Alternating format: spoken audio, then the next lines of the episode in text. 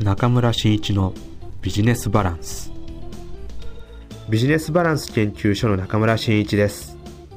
今回のエピソードは知的資産マネジメントについてです。えー、これまでもね、えー、知的資産マネジメントもお話ししてきてますけども、えー、今回はそうですね、えー、私が知的資産マネジメント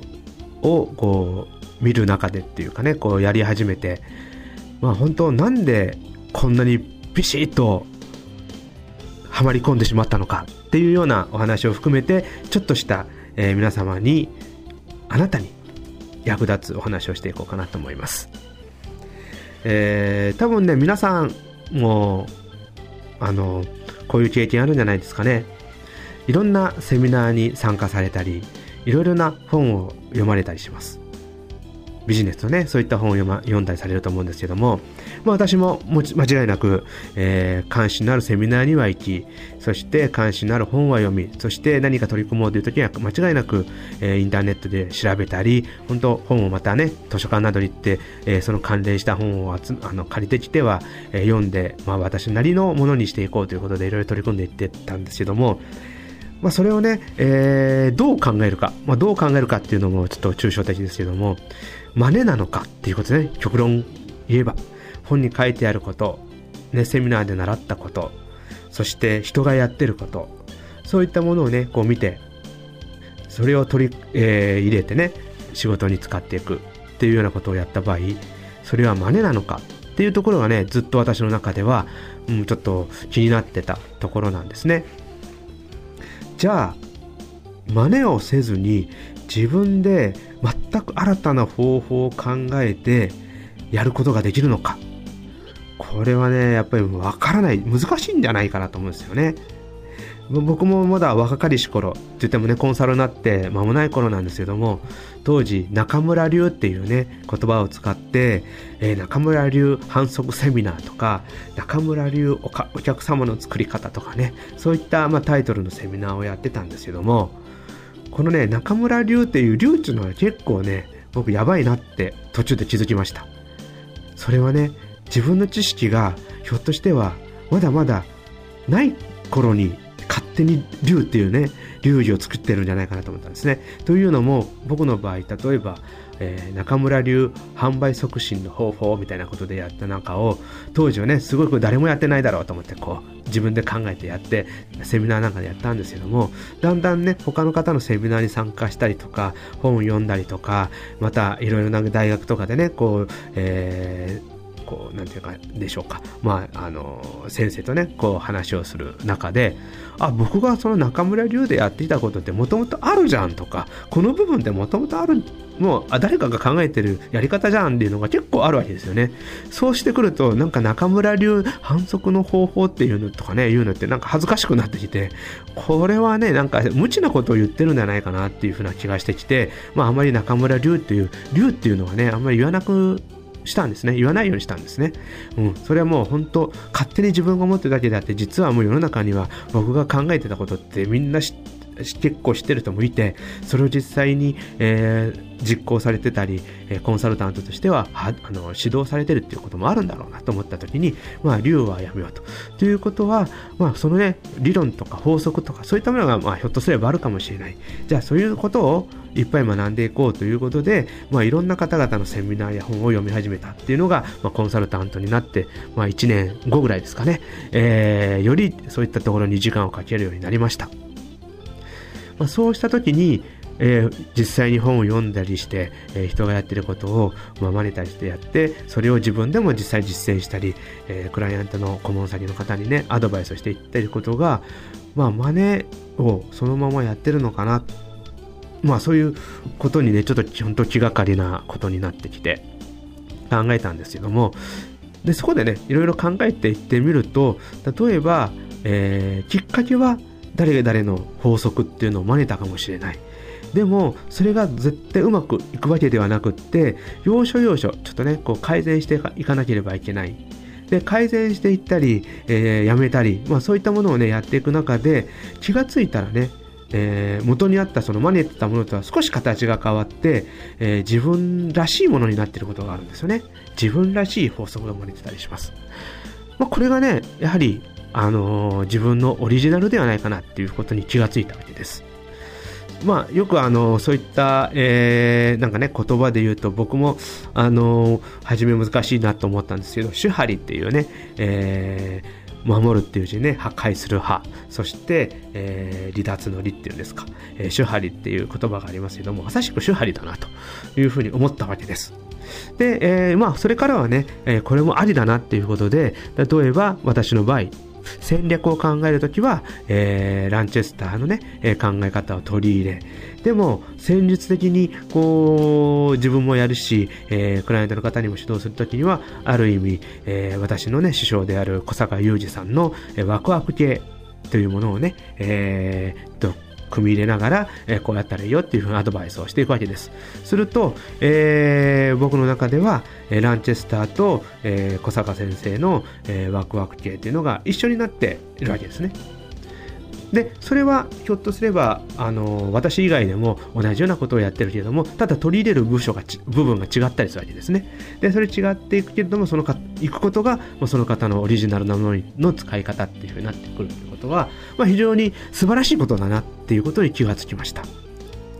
そうしますと、まあ、これをねこう自分の中でただ思ってるだけではしょうがないなと思って形にしようというふうにしていったわけです、まあ、それがやっぱりコンサルタントの、まあ、一つの、えー、ビジネスツールになるとななるんだろうなというふうに思ってそれを形にしなければいけないなということでそうですね今から5年前ぐらいからそういったものを、えー、自分が教える立場になって分かりやすいものにしていこうという形で、まあ、絵を使ったりあとねこうイラストを使ったりそして言葉もねこういろいろ自分で考えた言葉を入れたりなんかしてねやってましたでそれが、えー、今度はその顧客の方々と、えー、対応することにっていうことですね。やっぱり、えー、全てが一つのやり方が合うわけではなくって、えー、この業界の方にはこういうやり方、また業界でもこのお店の方にはこういうやり方っていうことで、何パターンも何パターンもできていくということになって、結構 多くののあのノウハウといいましょうか、えー、反則に関していけばツールっぽいものが生まれてくるわけですね。でもあまりにも多くなりすぎてきて、これはちょっと自分の中で整理をしなければいけないなっていうふうに考えて、じゃあそこから、じゃあその、えー、ノウハウの部分を整理してね、えー、基本的なものはこの形で、そこにいろいろな付加価値というものがついていったり、新しいツール、え時代が変わっていけば、その時代に合ったものを、えツールとして入れていって、形を作っていく。なんてことができてくるわけです。まあ、基本的な、えー、は、あの、ものと、そして新しく取り入れていくっていうちょっと付加価値的なもの。それでの、それでのね、こう反則ツールを作っていったわけですね。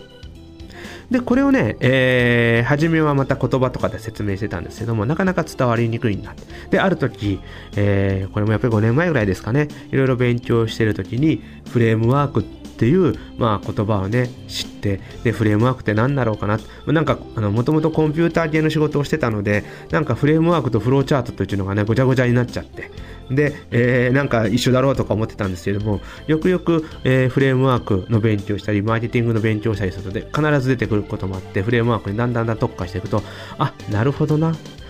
このフレームワークを使って自分がまず納得してそれを今度人に見せていったらより分かりやすい説明ができるなっていうことが気がつきました。でこのフレームワークを使ったえー、セミナーをやったり、えー、資料を作ったりというようなことを始めていったわけなんですけどもそれをねこうやっていった時に、えー、ちょうど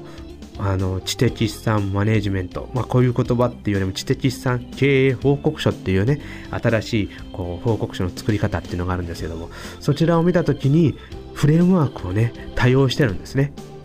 フレームワークを対応してる。ああまさしく僕がやっていたことはこれだって思いました、そしてこれまでなんかいろいろ苦労して考えていたやってきたことなんですけども本当ね人に分かりやすく説明するためにはどうしたらいいのかっていうことで位置ついたところがフレームワークだったわけですけどもまさしくこれは世の中が求めていることなんだっていうことがもう確信になったわけですね。それからなんですよ。知的資産マネジメントって一体何なんだろう。でこの知的資産マネジメントっていうものにこう入り込んでいって研究勉強ということがねえー、私の中での大きなポジションになりましたおかげでね、えー、これも、まあ、学んですぐね、こう、人にお披露目するわけにもいかないですしね、自分の中にまだ落ち込んでないので、まあ、落とし込んで、そしてそこから、えー、一歩一歩広めていこう。そしてそれをセミナー、そして実践ね、する場としてね、こう、展開していきたいなと思い始めて、その準備に約、そうですね、えー、1年ぐらいかかりましたか。そして、この知的さマネジメントっていうものを、えー、人に伝えようということで、えー、Facebook やホームページ、ブログ、そしていろんな、えー、セミナーで言い始めたのが、この2012年の1月からということになります。もうこのね、えー、2012年の1月から、まあ、この知的資産マネジメントっていうのを私の言葉で発し始め、えー、Facebook なんかでも文字としても出し始めたんですけども、まあ、驚くことにね、えー、この3ヶ月ぐらいで一気にこう私の周りの方々には浸透が始まって、えー、知的資産マネジメントに対する質問をいただいたり、えー、そして実際に、えー、コンサルティングをしてもらえないかというお話をいただいたり研修の、カルキュラムに組み込まれたりそして自主的にやるセミナーにもですね、え参加者が定員を超える参加者がお越しいただくことになってきました、まあ、本当嬉しいですね。